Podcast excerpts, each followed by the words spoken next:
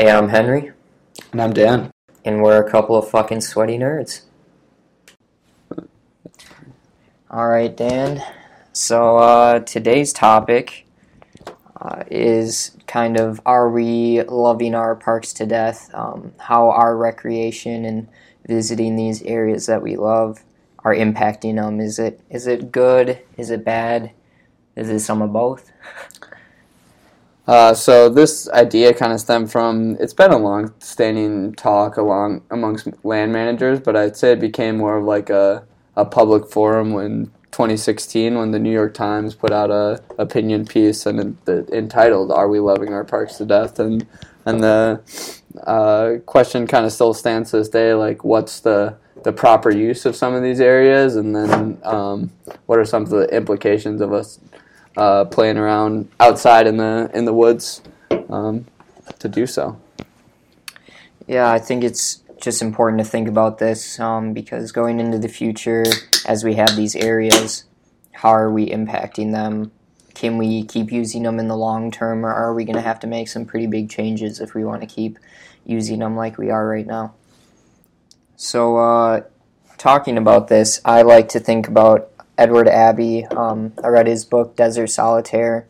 Really good, kind of comparable to um, the I'm totally blanking. Walden and uh, also Sand County Almanac and books like that. Um, he's a naturalist, and that book was about his time that he spent at Arches before it was called Arches, and how he kind of a lot of it was him watching this area get developed from not being developed at all, and how he kind of felt like it was almost soiling the place, um, putting paved roads everywhere he likes to call national parks national parking lots.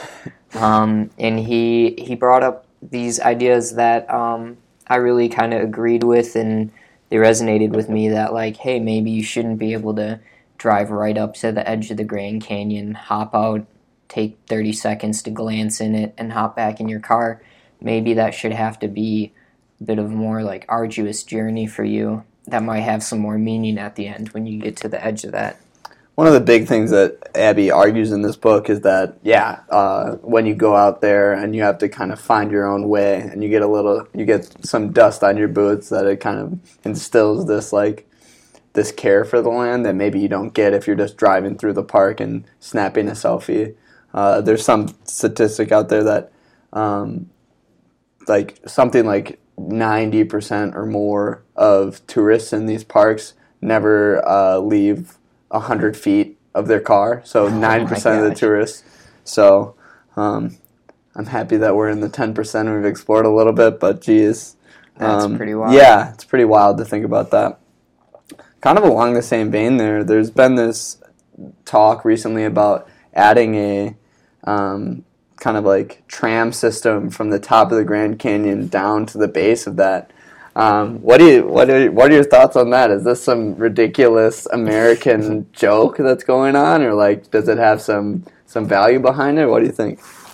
You know, I can understand it from the perspective of, um, and this goes for development in natural parks as a whole, of providing options for disabled people to be able to experience what we're experiencing, and I think that's really important. But I think if other people that are capable of walking on on their legs um, are doing that.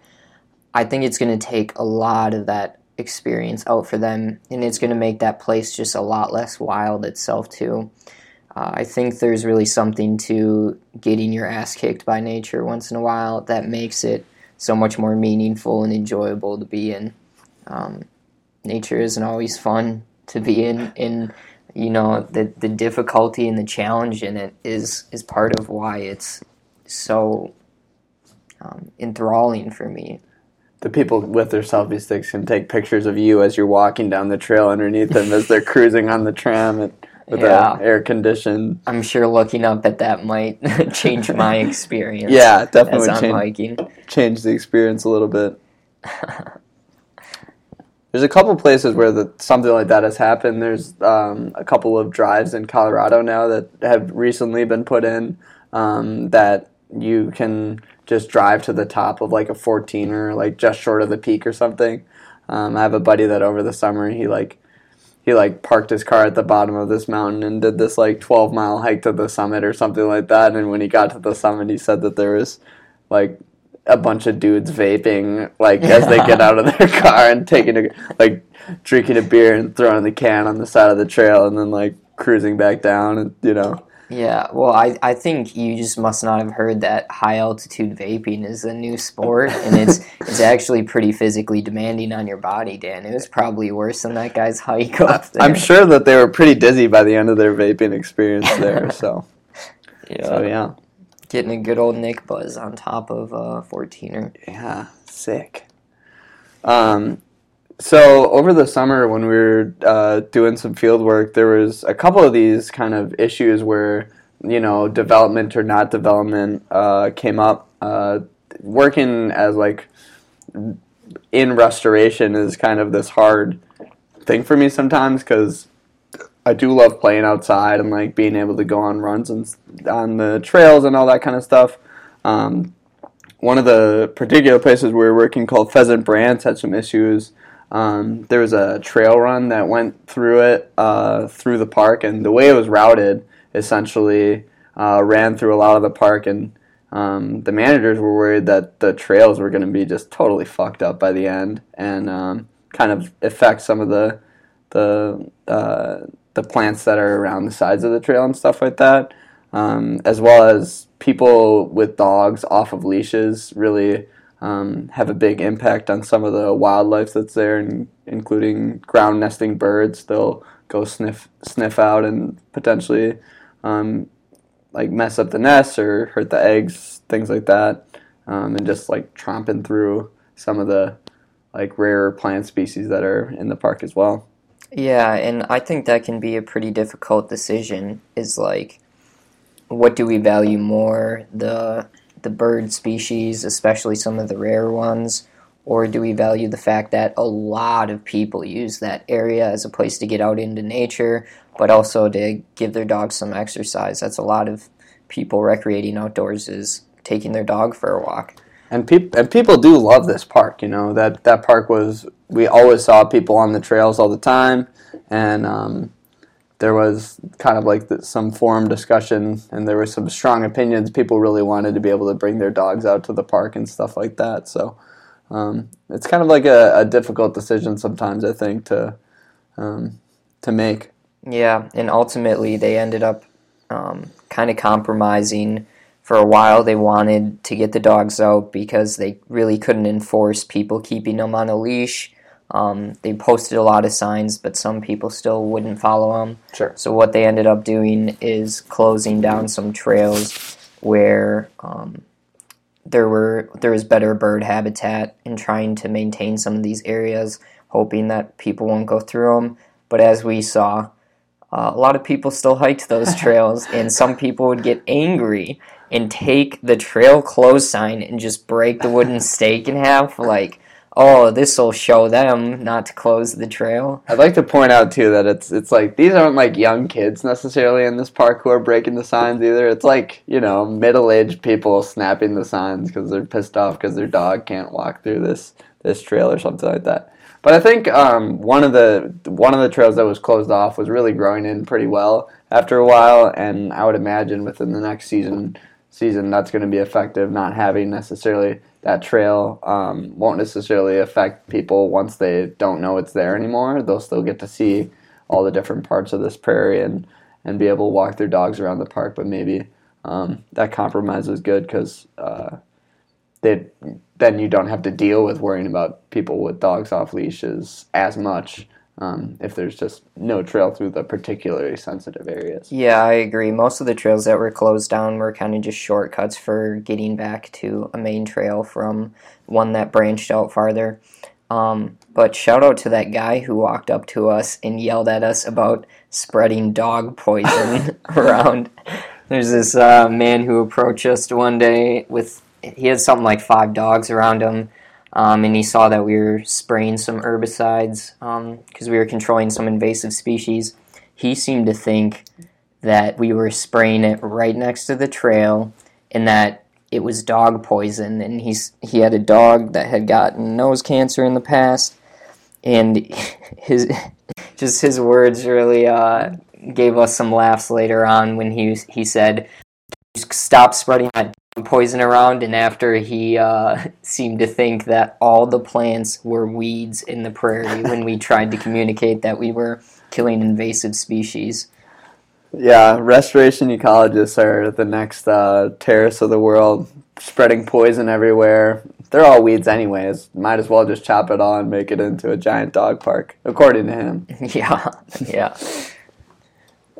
So I think some of the um, kind of debate on the whether trails should be open or like what's the proper use for places kind of span to like a bigger um, kind of like a bigger problem, and that's like uh, what's the proper amount of like land that should be used for like preservation only, uh, or like being protected land, and how much should we be inviting people to get out here to kind of like instill a value of stewardship into into them if they have these cool outdoor experiences.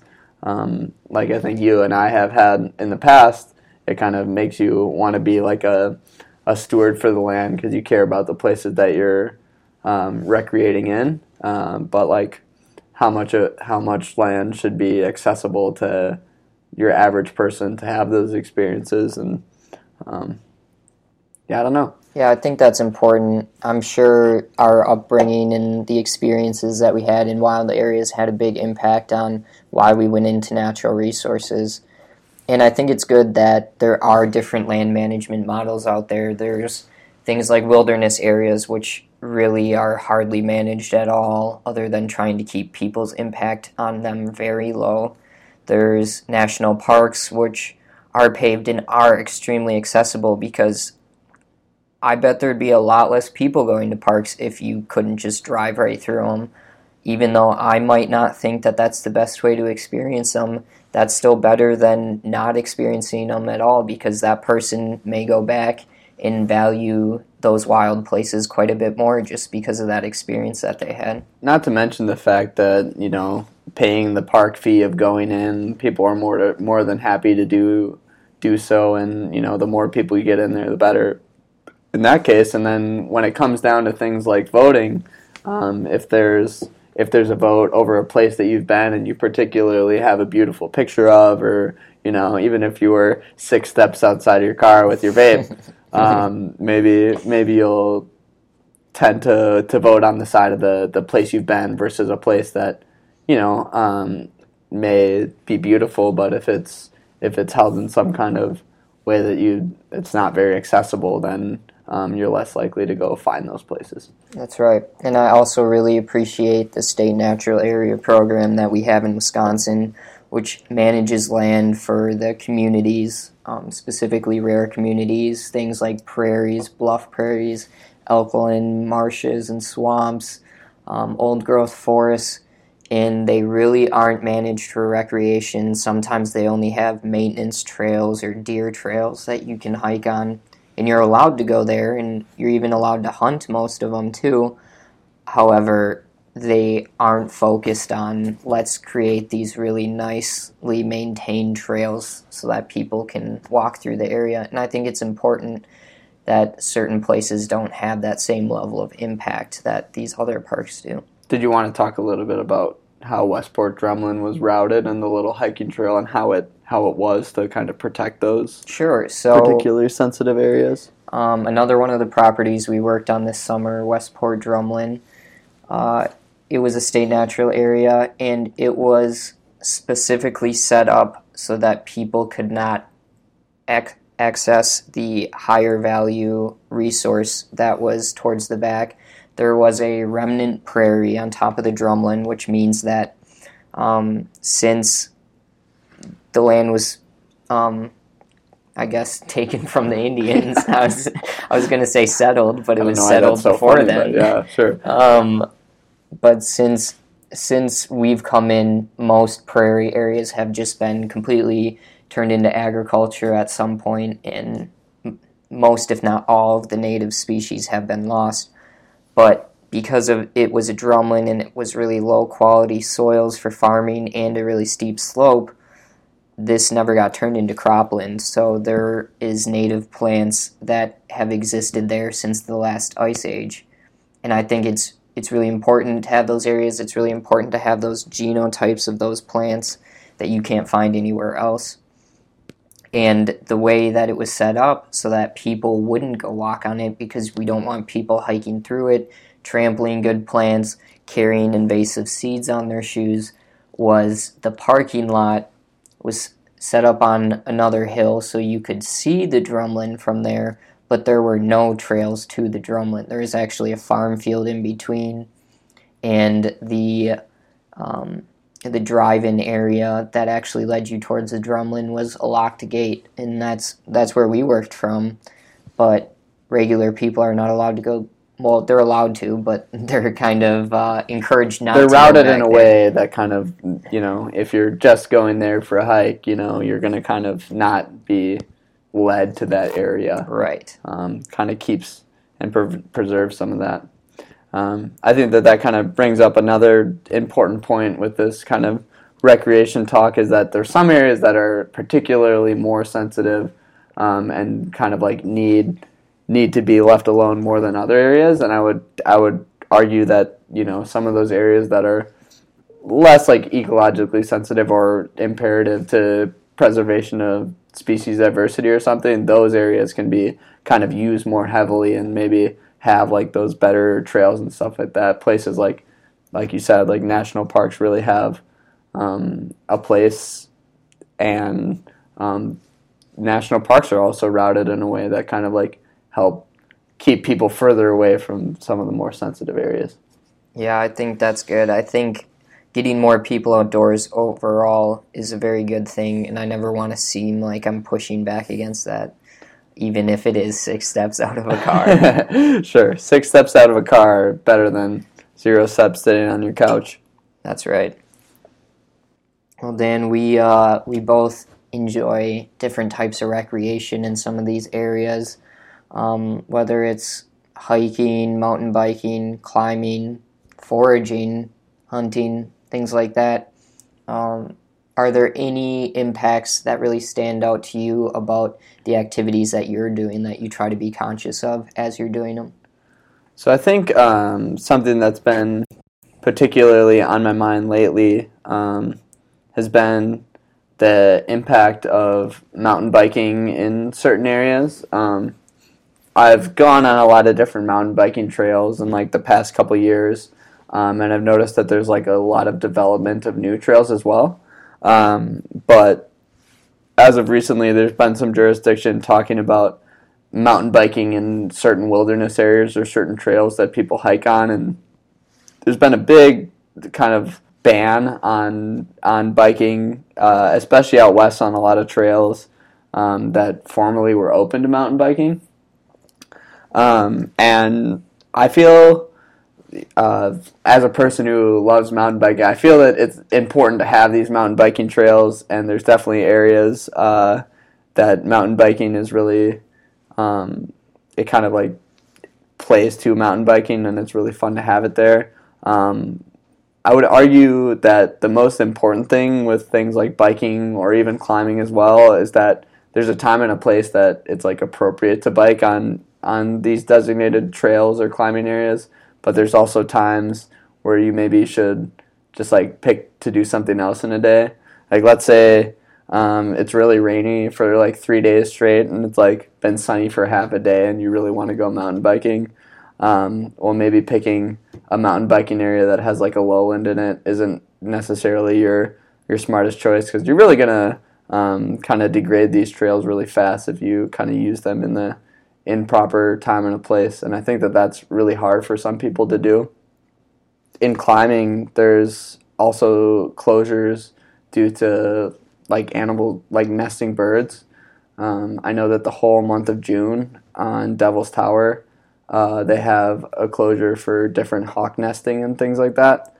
And uh, I think it's been hard for some climbers to kind of stay off of off of the area, especially if they want to go on this like big trip around the country or something, Right. and like June is the time that they'd be driving through the area. But I think that it's really important that when we use the land, we use it kind of like in the proper way, and sometimes that means not going out on certain days.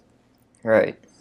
And with the mountain biking, I know there's a for the Madison area. There's a whole bunch of different trails around there, and there's a website that you can actually go check where it says the status of them and whether or not you should uh, bike on them just to keep them at a at a good quality and keep them from being degraded.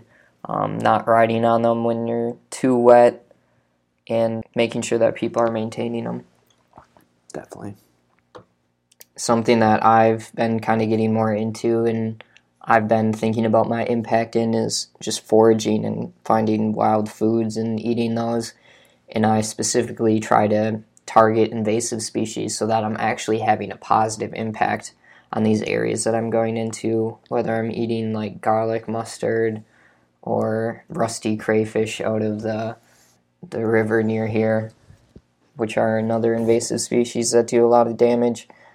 But there's some native species out there too that I, I like to try, but I try to make sure that if it's a plant that I'm collecting it from an area that has plenty plants around, and if there's a way to harvest it but keep that plant alive, I try to do that too.